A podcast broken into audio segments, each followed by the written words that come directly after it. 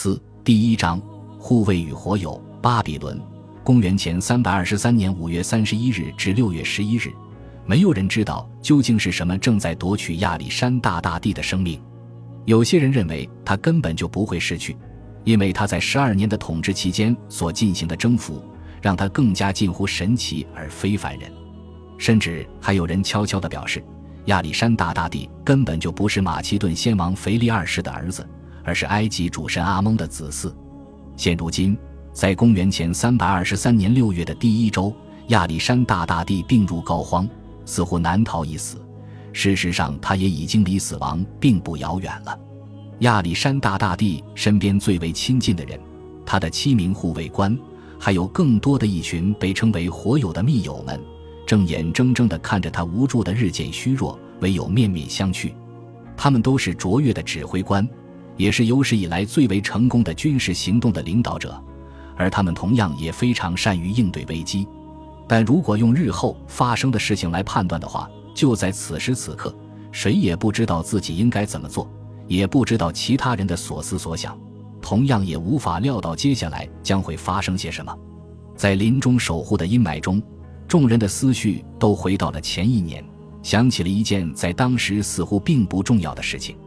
那时，亚历山大大帝的军队正在行军途中，从印度半岛班师回朝，而那里也成了亚历山大大帝所能征服的最远地区。随军行进的还有一位叫做卡拉诺斯的东方圣者，这位年长的圣者已经成了军中许多高级军官的导师。然而，卡拉诺斯在大军抵达波西斯的时候病倒了，他预见到自己即将缓慢步入死亡。于是安排了一场自焚来结束自己的生命。卡拉诺斯在这场庄严的仪式上向自己的每一个信徒告别，但是当亚历山大大帝向他接近时，他却连连后退。卡拉诺斯神秘地表示，自己将会在巴比伦城见到国王的时候与他相拥。接着，他当着马其顿全军的面爬上了一座高高的柴堆，四万人目睹了他静静地安坐在火焰中，最终被大火所吞噬。如今，众人来到了富庶之城巴比伦，卡拉诺斯的话语也逐渐开始应验。最近发生的几件其他的事情也突然有了不祥的寓意。在亚历山大大帝病倒的前几天，有一个陌生人突然闯入王宫的觐见室，穿戴上了亚历山大大帝外出活动时留在那里的王冠与衮服，并且堂而皇之地坐在了王座之上。这个人在接受审讯的时候，却声称自己只是遵循了埃及神奇塞拉比斯的指示而为之，或者他可能只是一时兴起。然而，亚历山大大帝怀疑这是一场阴谋，故而下令处决了这名男子。无论这个闯入者的动机到底是什么，这一举动都似乎隐约地带着一丝威胁性，或许预示着这个国家即将面临危险。发生了这起离奇事件的觐见室，以此类预兆而闻名于世。在三个世纪之前，伟大的巴比伦国王尼布贾尼撒修建了这间厅堂，来作为自己宫殿的中央大厅。也正是在这里，他的后代博沙撒举行了一场盛大的宴会。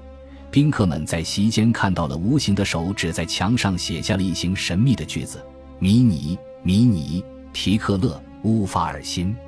一位名叫但伊里的先知，他是从耶路撒冷被掳到巴比伦的希伯来俘虏之一，破译了这条信息。他表示，这意味着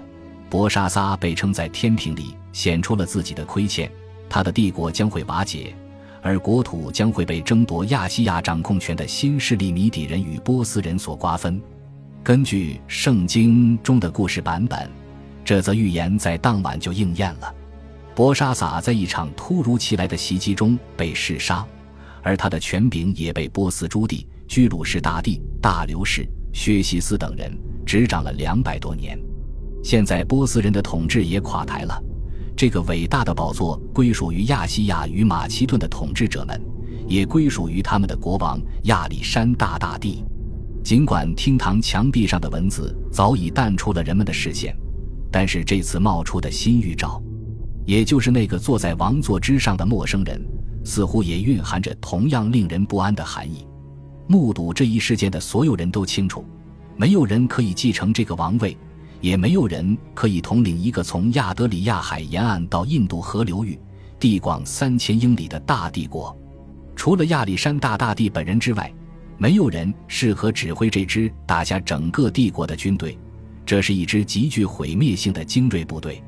在过去的两年中，甚至就连亚历山大大帝自己也差点没有控制住这支军队。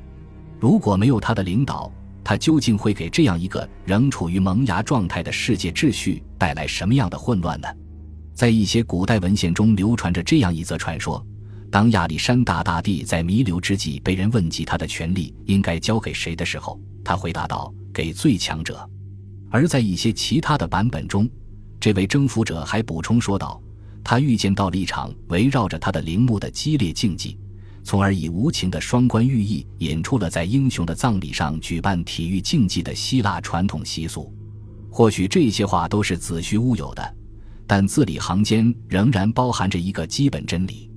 由于缺乏一个明确的继承者或继承方针，亚历山大大帝的逝去将会引发一场世间旷古未见的权力斗争，而这个世界本身——亚细亚、阿非利加以及欧罗巴，将会是这场斗争胜利的奖赏。亚历山大大帝的葬仪竞技的确成了历史上最为激烈，也是最为复杂的博弈之一。在国王逝世后的数年内。六位将军将在纵横三大洲的征战中相互厮杀，而有六位王室成员则会竞相角逐王位的归属。将军与君王们将会因为共同的利益而联合，而后在更加有利可图的时候转换立场，互相攻伐。这场博弈将成为一场世代相传的接力赛。军事领导者们将旗帜传交给自己的儿子，而王后们也将会把权杖传交给自己的女儿。在近十年之后，真正的赢家才开始逐渐显现，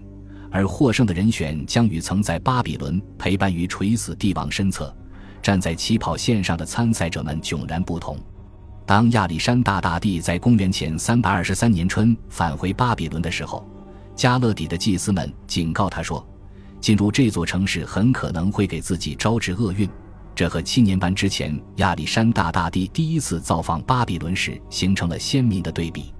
那个时候，亚历山大大帝才二十五岁，有着超人的精力和无与伦比的雄心。彼时数周之前，他刚刚亲率一支骑兵冲锋，在战场上直扑波斯国王大流士三世，迫使大流士三世远遁，从而在至此世界上规模最大的战役中击溃了波斯人。此时。亚历山大大帝依然对自己新纳入统治的亚细亚子民们抱有警惕，在接近巴比伦城的时候，他的军队依然保持着战斗的姿态。然而，巴比伦城的居民们却对亚历山大大帝报以热烈的欢迎，将其视作把众人从波斯统治中解救出来的解放者，而非一位新的征服者。他们聚集在一起，夹道欢迎亚历山大大帝的到来。在他通往伟大的伊什塔尔门的行进途中，抛洒花瓣，颂唱着赞美诗，并且燃起了银质香炉。假如一定要选择某一天来作为马其顿军队在这十一载亚细亚征程中最为辉煌的凯旋之日的话，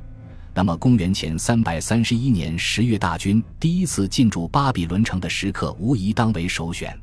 长达一个月的饕餮盛宴和庆祝活动，令亚历山大大帝的军队第一次领略到了东方的奇景。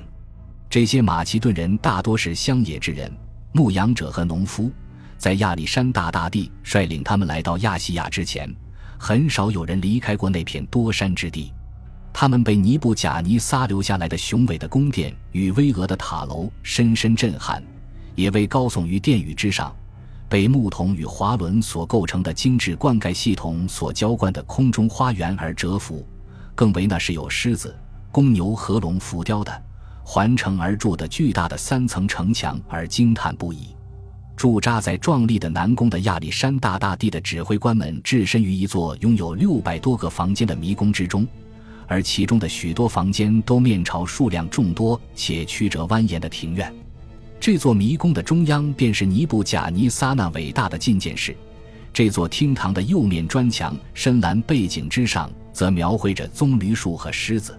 在那间觐见室内，众人目睹亚历山大大帝第一次坐上了亚细亚的王座。亚历山大大帝至此已经达成了自己的目标。在二十岁时建作成为马其顿国王之后，他立刻着手继续自己父亲腓力二世未竟的事业。他的父亲在准备入侵波斯帝国的时候遇刺身亡。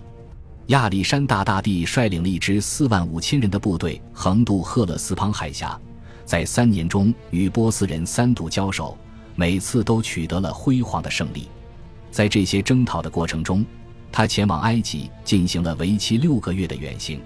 而在那里人们将他誉为解放者，并且将其视作阿蒙神的子嗣。或许连亚历山大大帝本人也开始相信自己就是阿蒙神的后裔。因为他已经赢得了超越凡人的权势和无与伦比的财富。随着波斯人被亚历山大大帝击溃，帝国积攒数个世纪且囤积在苏萨和波斯波利斯雄伟宫殿中的金银和贡赋，都展露在了世人面前。看似无人可敌的亚历山大大帝，吸引了包括波斯曾经的敌人在内的诸多强大盟友与之为伍。感谢您的收听。喜欢别忘了订阅加关注，主页有更多精彩内容。